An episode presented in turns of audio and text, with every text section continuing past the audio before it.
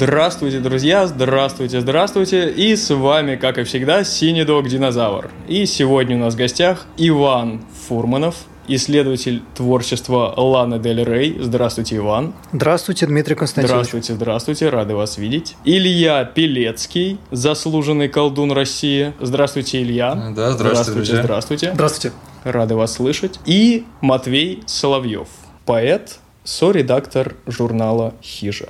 Здравствуйте, Матвей. Здравствуйте. Здравствуйте, здравствуйте. Здравствуйте, Рады вас здравствуйте. приветствовать. И, конечно же, я, ваш бессменный ведущий, ведущий научный сотрудник Института кинодокументалистики имени Максена Махмальбафа, Жуков Дмитрий Константинович. И сегодня мы собрались с вами, чтобы обсудить фильм немецкого и уже давно известного нам режиссера Вернера Херцога и конкретно его картину «Колокола из глубины». Ну что же, начнем, как всегда, с истории этого фильма, о чем он повествует, ну и все остальное, пожалуйста. Э, Это фильм 1993 года, и если брать его полное название из оригинала «Колокола с глубины. Вера и суеверие в России», это будет чуть более понятно, чему он посвящен. Посвящен он, как можно догадаться, религиозной жизни людей в России. А Речь здесь, э, конечно, идет не только о православии и народных верованиях. Херцог снимает, э, например, знаменитого экстрасенса Алана Чумака, заряжающего воду космической энергией э, человека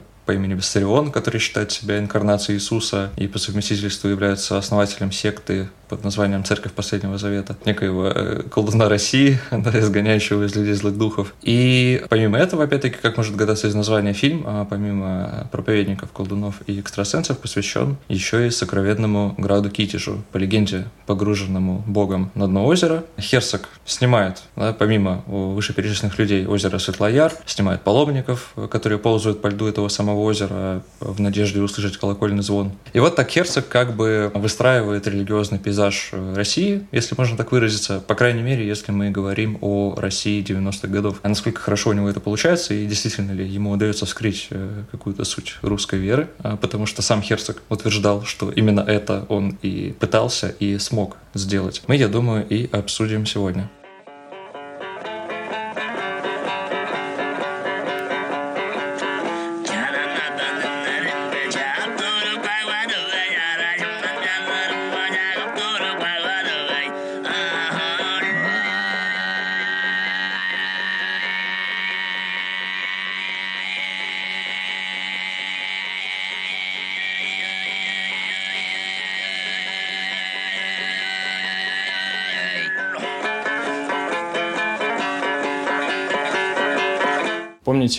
С вами смотрели «Гризли Мэна» и «Путешествие», как там про Антарктиду это было? Встречи на краю света. Там все-таки был какой-то текст, именно авторский, закадровый, да, а здесь Херцогу отведена лишь роль перевода высказываний с русского языка на английский. От себя-то он вообще ничего не говорит. Да, в этом плане фильм э, немножко не похож на документальные фильмы Херцога, потому что он любит от себя периодически э, там ставить какие-нибудь свои пять копеек и свои размышления по поводу того, что происходит на экране. Но с другой стороны, если говорить, например, о съемке, о том, как берутся интервью, о том, как фильм снят, то тут можно, мне кажется, вполне себе увидеть почерк Херцога. Особенно в том плане, как он любит э, часто вызывать дискомфорт у людей, которых он интервьюирует. А, Мне кажется, здесь очень интересный момент, и его стиль заметен если мы обратимся, отойдем от документального кино Херцога и перейдем вот к художественному, художественным его картинам, например, картине «Стеклянное сердце», мне кажется, у Херцога такая любовь определенная к работе с эффектами, потому что вот известно, что в «Стеклянном сердце» актеры снимались в состоянии то ли гипноза, то ли такого транса глубокого, как бы перед съемками предварительно уводились с него специалистами. Здесь фильм документальный, здесь вроде бы персонажи не актеры и находятся как бы в своем обыкновенном состоянии, но по отношению к Херцогу относительно него они, скорее всего, пребывают в некотором трансовом, образно говоря, состоянии, потому что вот эти вот э, люди, ползающие по льду озера Светлояр в поисках э, видения Китежграда, паломники, э, ползающие вокруг озера или ищущие обугленный пенечек э, вот срубленной э, сосны, которую они почитают. То есть так или иначе, по отношению к такому к светскому человеку, человеку искусства, культуры, как- каких-то исследований, персонажи фильма находится в некотором зачарованном состоянии, может быть, даже в трансовом. И вот в этом, мне кажется, стиль Херцога узнается, его любовь к некоторым измененным состояниям э, мышления. Получается, ты имеешь в виду, что его стиль в том, что он-то сам в этом состоянии не находится и смотрит на них со стороны. Да, да. И в этом смысле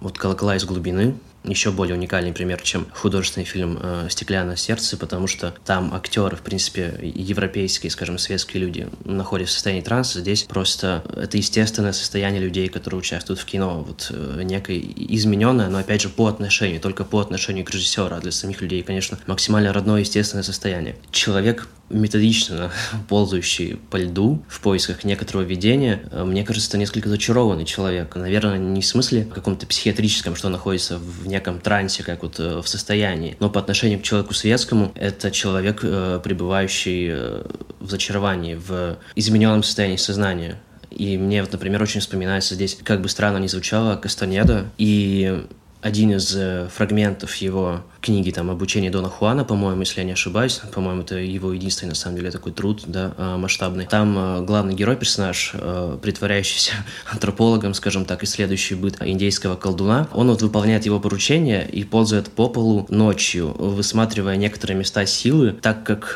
вот его, уч... его учитель, колдун индейский, считает, что ночью в темноте глаз может уловить что-то наподобие э, каких-то излучений, и вот зеленоватым отцветом в темноте в глаз дают место силы, на которое человек может сесть и выспаться на нем, отдохнуть, а также есть места, которые будут всасывать энергию человека, если он на них сядет. И поэтому вот колдун учит постоянно проверять э, ночью местность с помощью вот такого анализа, скажем, исследовательского. И здесь, мне кажется, люди пребывают в таком вот тоже состоянии поиска и зачарования, постоянно высматривая то, что сам Херцог увидеть не может. И мне кажется, здесь они для него и полезны, как такой радар с выхватывания того, что Херцог уже из-за его культурного бэкграунда недоступно. К конкретно ползающим людям по льду и по земле, я думаю, мы еще вернемся, потому что, как сам говорил Херцог в интервью, он все-таки э, людям некоторым платил а, бутылкой водки, чтобы они просто специально ползали, и он это снимал. А, но то, о чем ты говоришь, Матвей, это все-таки касается, с другой стороны, всех тех людей, которые действительно пребывают в некотором состоянии транса на какой-то службе религиозной или в ситуации сообщения с какими-то вот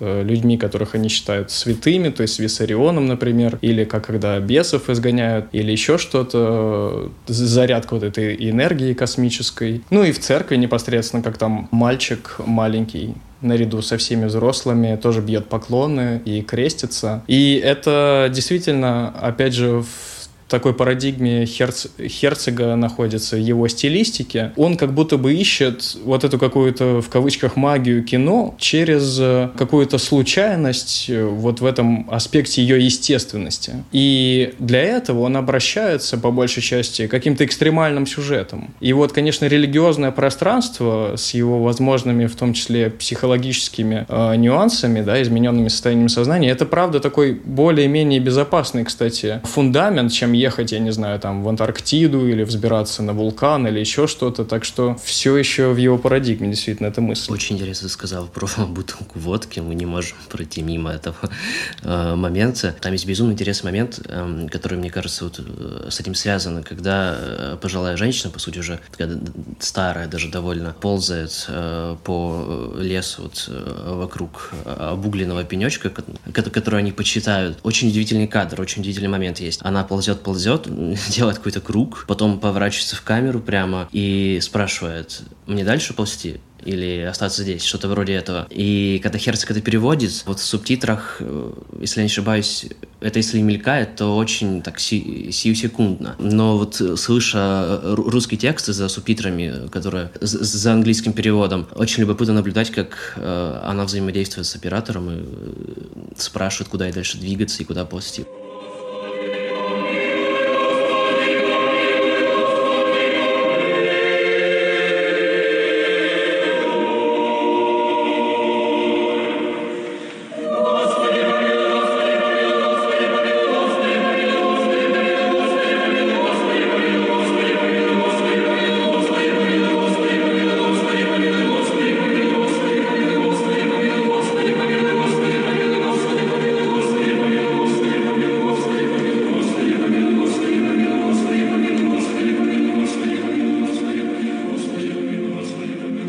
Раз э, хорошо бы понять нам, вот когда он снимает всех этих людей, рассказывает об их верованиях, и более того, даже провоцирует вот это самое ползание по земле в поисках Кити же, как будто бы это вот такая часть э, вот этой коренной религиозной жизни. Какова вообще интенция самого Херцога?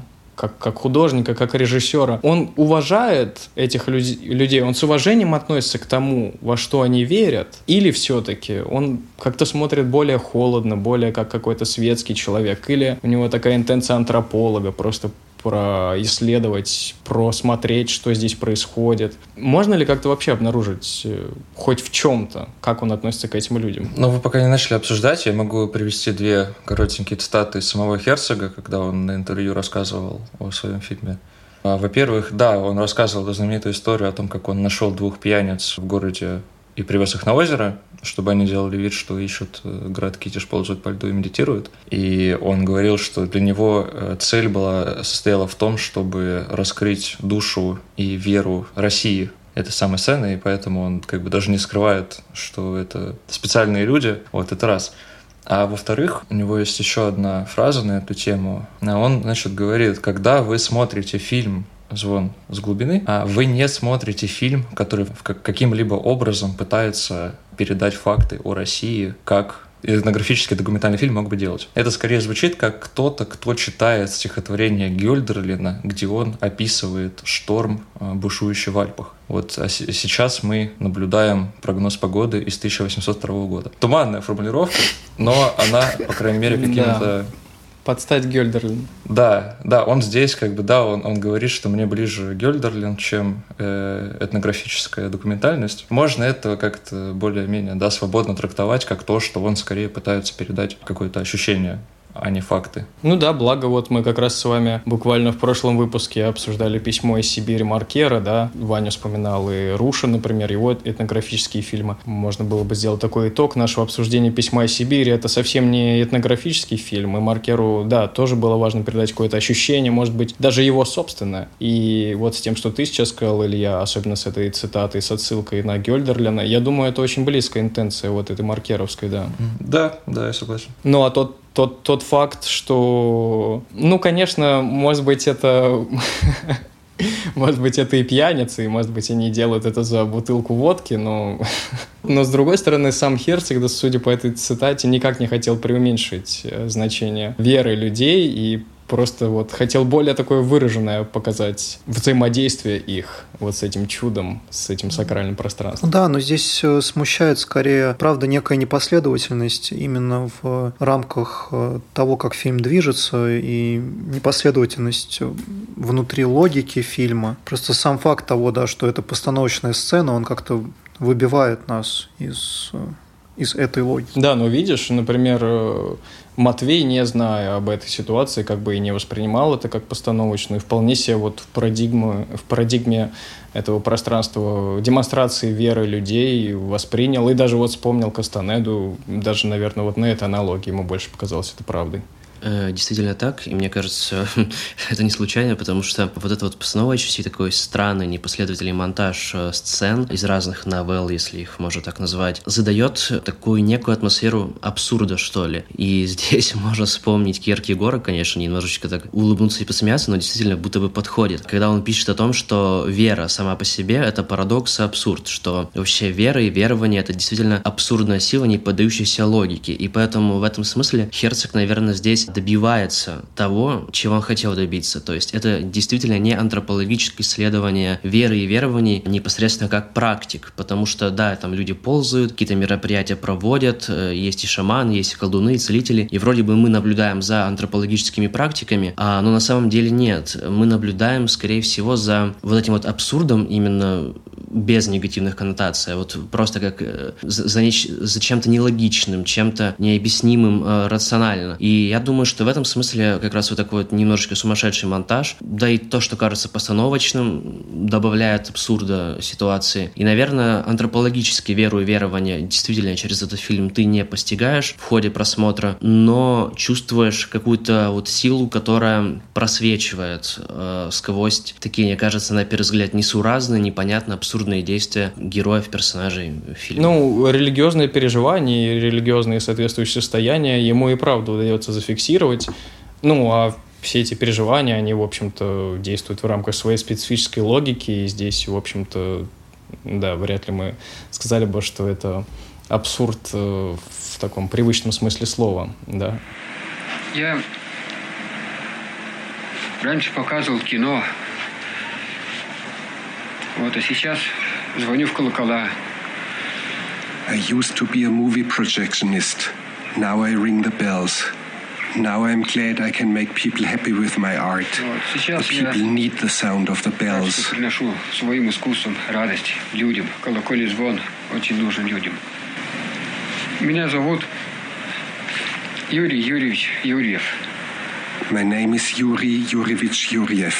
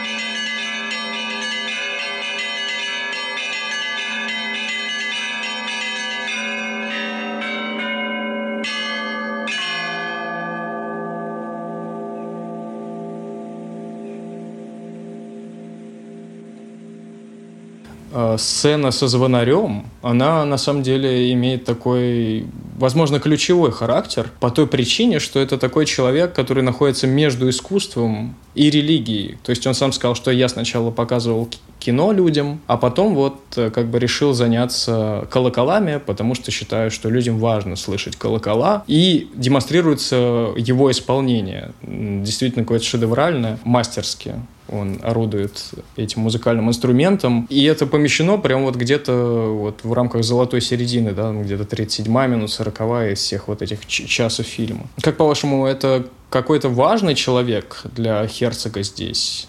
И, как, и вообще вот даже можем ли мы его встроить, весь этот ряд всех этих людей, Чумака, там, Виссариона, вот этого колдуна России, они как-то вам кажутся однородными людьми или все-таки... Самый важный момент, который, мне кажется, мы до этого не подняли, момент о том, как Херцог вот этим вот э, плавным монтажом, да, когда одно перетекает в другое, как он как будто бы, он их всех уравнивает. При этом мы сами-то, смотря это все со стороны, мы понимаем, что и Вис- Виссарион, Чумак не признаны там шарлатанами. При этом э, есть вот эти вот старички, которые ползают вокруг озера. Вообще, мне кажется, ну, невинные какие-то люди, в том числе вот тот самый звонарь. Совершенно прекрасный, история у него тоже светлая, которую он рассказывает. И меня, правда, тоже вот это вот как-то немножко смущает. Непонятно, выбивается ли по-настоящему история звонаря. Можно ли из самого фильма вывести, что история звонаря выбивается или нет? Или фильм так построен, что это просто одно и то же? То, как он этих э, двух мужичков подкупает, чтобы они по- ползали по озеру, чтобы продемонстрировать вот эту часть народного верования. Также он ведь и того же Виссариона ставит на какой-то утес, да, и как бы это определенная отсылка на Нагорную проповедь Христа, правильно? То есть он в этом своем жесте не преуменьшает то, чем занимается этот человек, и, может быть, даже превозносит его, если уж позволяет себе настолько библейскую отсылку. У меня такая возникла мысль, что Виссарион снят Херцогом так, как будто бы он на самом деле Христос. Таким образом он снят, с такой музыкой и с такими плавными движениями, движениями камеры и с таким акцентом на руки, широко расходящиеся. И это меня очень сильно удивило, то, что как будто бы у Херцога в этом фильме нет э, вообще никакой иронии по отношению к Виссариону. Очень странно и очень интересно потому что ну,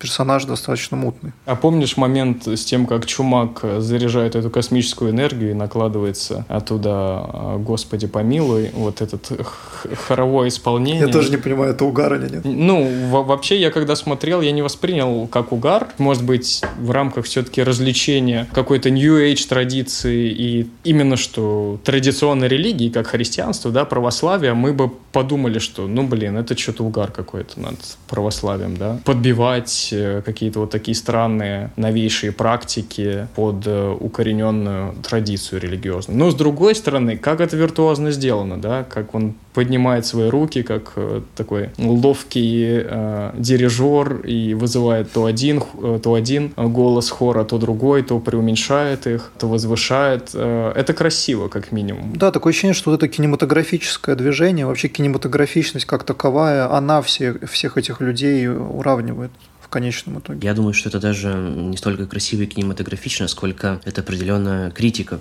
На самом деле очевидно, что любое направление христианства, но здесь, конечно, мы говорим о православии, оно очень много зацепило из язычества, из э, архаических верований, оставшихся и произрастающих в нем сейчас, вот как вот в субстрате, в каком-то в почве. И, например, до сих пор я часто замечаю, как люди, разговаривая о христианстве, говорят совершенно парадоксальные вещи. Думаю, Херцог э, рефлексируя об этом и наверняка имея похожий опыт э, смешения не только в рамках православия, но и в рамках э, европейских направлений христианства, наверняка он это наблюдает, думаю, что не случайно совмещает какие-то совершенно магические э, вещи с каноном, потому что, мне кажется, на данный момент, э, к сожалению, к великому, мы так и живем, то есть вроде бы христианство, вроде бы вот приметы по типу «не садись на угол стола, не выйдешь замуж». Это созвучно кстати, замечанию о музыке, потому что фильм построен так, как будто бы все, что там происходит, оно прорастает из конвенционального христианства, которое выражено, мне кажется, церковной музыкой. Может быть, фильм построен вот таким образом, может быть, фильм построен на такой образности, вот на такой структуре, которая совпадает с культурной ситуацией в России 90-х.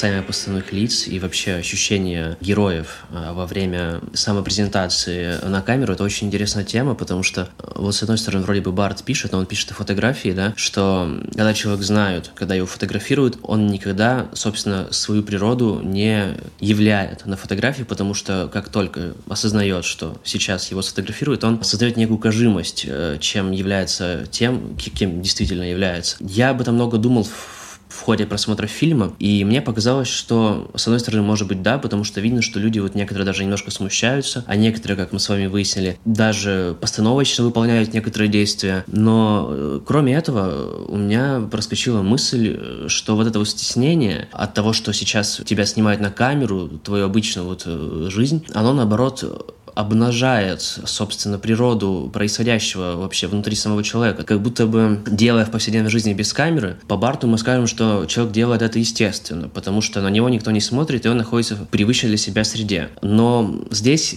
возможно, есть риск перехода в некое механическое уже творение того, что привык делать, а когда в ходе съемок фильма человек выполняет некоторые задачи, которые кажутся ему привычными, а сейчас вдруг становится каким-то важным, не бытовым, а таким культурно-фундаментально важным действием, он сначала смущается, стесняется, потом как будто бы рефлексирует сам вообще вот в ходе того, что делает, над собственными действиями. И возводит их, что ли, в абсолют, до какого-то пика доводит. Потому что, ну, грубо говоря, может быть человек, когда он молится в храме там или ползет куда-то, или еще что делает, там ползает по озеру, он э, не, не замечает, что за ним наблюдают, потому что за ним, да, действительно не наблюдают. И как бы грубо говоря, не выкладывают.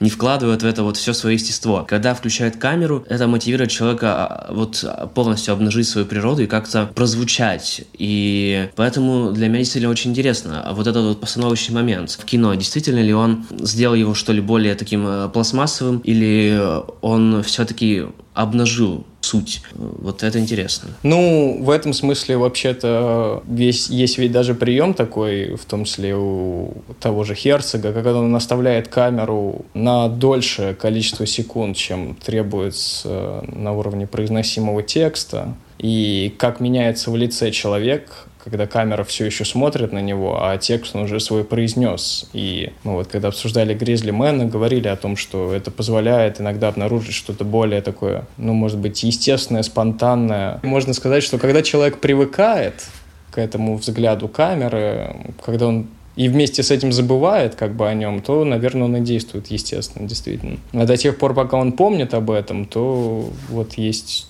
такое свербящее какое-то чувство, которое приходится контролировать и себя в связи с этим моментом контролировать, вести более как-то на камеру, да. Вот мне иногда и кажется, что вот этот вот момент ощущения контроля, наоборот, может вывести на пик собственную настоящую природу. Не, ну как э, вообще факт э, сомнения в чем-то в моменте? То есть вместо того, чтобы вот именно что действовать естественно и спонтанно, ты вносишь э, момент рефлексии, тем самым ты уже нарушаешь вот эту непрерывность какого-то действия. Ну просто самый радикальный пример как бы это секс. Вот когда ты начнешь во время секса думать о том, что сейчас происходит, все закончится, понимаешь? Так же, как как бы, мне кажется, в любом просто процессе. Когда вместо того, чтобы действовать, ты начинаешь что-то думать, то все ломается. Это же легендарная вот эта притча даотская про сороконожку, что вот она задумалась над тем, какая у нее нога, зачем идет, и, и упала. Вот как бы и во, во всем мире так. Да не, ну здесь, видимо, какая-то сложная комбинация как бы со стороны Херцога и тех, и других влияний на съемочный процесс, и по его другим фильмам это тоже можно заметить. И в итоге мы имеем то, что имеем. Такая совокупность манипуляций, совокупность внедрения в то, что происходит, и наоборот какого-то максимального отстранения, естественности, неестественности. В итоге то, что остается, это вот это вот уникальное ощущение от э, людей, которые увидены взглядом Херцога. Это да, то, да. почему можно, это то, чем можно восхищаться, это то, то, чему можно возмущаться, потому что очень часто его способы взаимодействия не, типа, там неэтичные, вызывают какие-то вопросы у разных людей. Но при этом это то, почему я даже вот э, в каком-то смысле скучал, потому что я долго не смотрел фильмы Херцога, потом вот увидел «Колокола из глубины», я такой подумал, ну, это вот то самое. То самое совершенно вызывающее, очень странное ощущение от людей, которые находятся в кадре. Будьте благословенны. Receive the glorious blessing of the Father. Be ye blessed.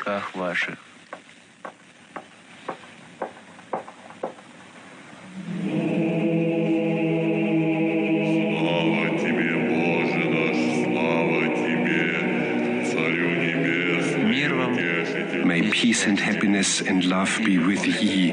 Amen. Amen.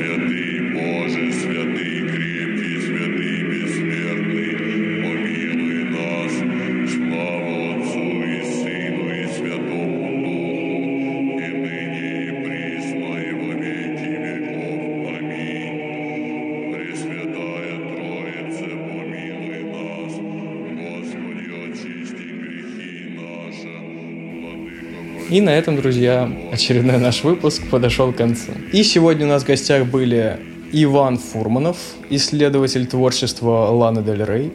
Спасибо, Иван. Спасибо, Дмитрий Константинович. Рады были вас видеть, спасибо. Спасибо. Илья Пелецкий, заслуженный колдун России. Спасибо, Илья. Спасибо вам. Спасибо. Да, рады были вас слышать. Спасибо, друг. И Матвей Соловьев, поэт, соредактор журнала «Хижа». Спасибо, Матвей. Спасибо вам. Рады были вас приветствовать. Спасибо, спасибо. И, конечно же, я, ваш бессменный ведущий, ведущий научный сотрудник Института кинодокументалистики имени Максена Махмальбафа, Жуков Дмитрий Константинович. Всего вам доброго. До новых встреч. Пока-пока. До свидания.